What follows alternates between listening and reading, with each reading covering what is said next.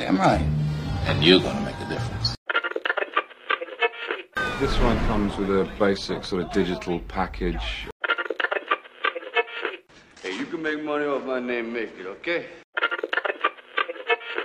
You got the power to change lives, Roy. Hello and welcome to the Barry J. McDonald Podcast.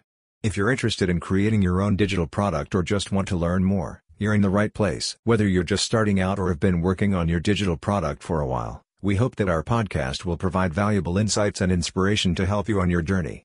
Take it away, Barry. Hi, this is Barry here. So, how can you turn your blog into an online e-zine? Now, I'm sure there's complicated ways of doing it. I'm sure you can probably get WordPress plugins that you can install. And if you have a PDF document, well, then somebody can click on that PDF document and it'll do these kind of flappable pages that kind of move on the screen. So it looks like you're actually reading a physical magazine. But the, probably the simplest way to do it is something that I've done in the past, which is just simply re- reusing content you have already and taking it over to something like Microsoft Word or Google Docs and then creating a magazine from it. Now, in my own case, I simply just set up a, a simple kind of magazine layout with the two columns. And what I did was I just took my daily emails, which were probably more like articles than actually daily emails, and I took them over to the template, gave them a nice kind of magazine style kind of heading, um, put in the article, and then drag some images in to dress it up to make it look more of a, a magazine. And what I simply did was I created a kind of a monthly magazine where I used the content. So every month I'd have a simple introduction and then I'd have a list of articles.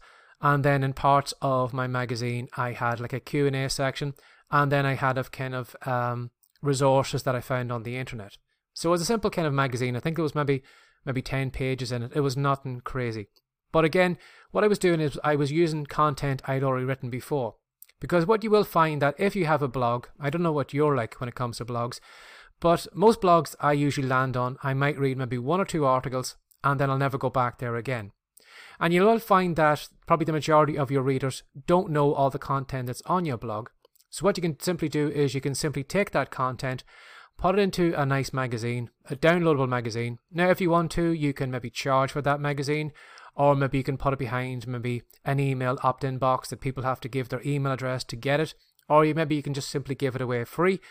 And what you wanted to do if you could you could actually put maybe some paid advertisements into it. You could maybe mention some of your paid products so that when that magazine is downloaded even kind of weeks and months ahead people can be reading that uh, magazine can be clicking on those articles and you can actually be making money from those downloads.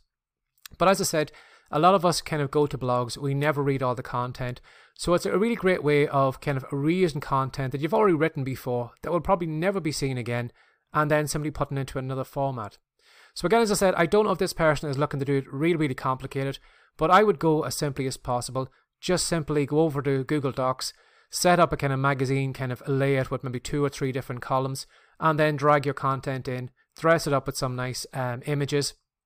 And again, if you wanted to, like a magazine, put different sections in it, and then simply offer it to your readers for free or charge them or maybe to collect email addresses or whatever.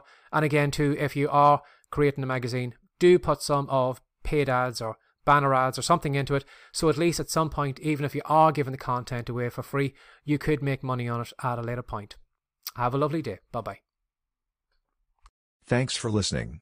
If you're interested in learning more about how to create your own profitable digital course from scratch, we have a special report that we know you'll love. To pick up your copy of Piggyback Profits, How to Make Your First Profitable Course, go to writecome.com now. We'll see you in the next episode.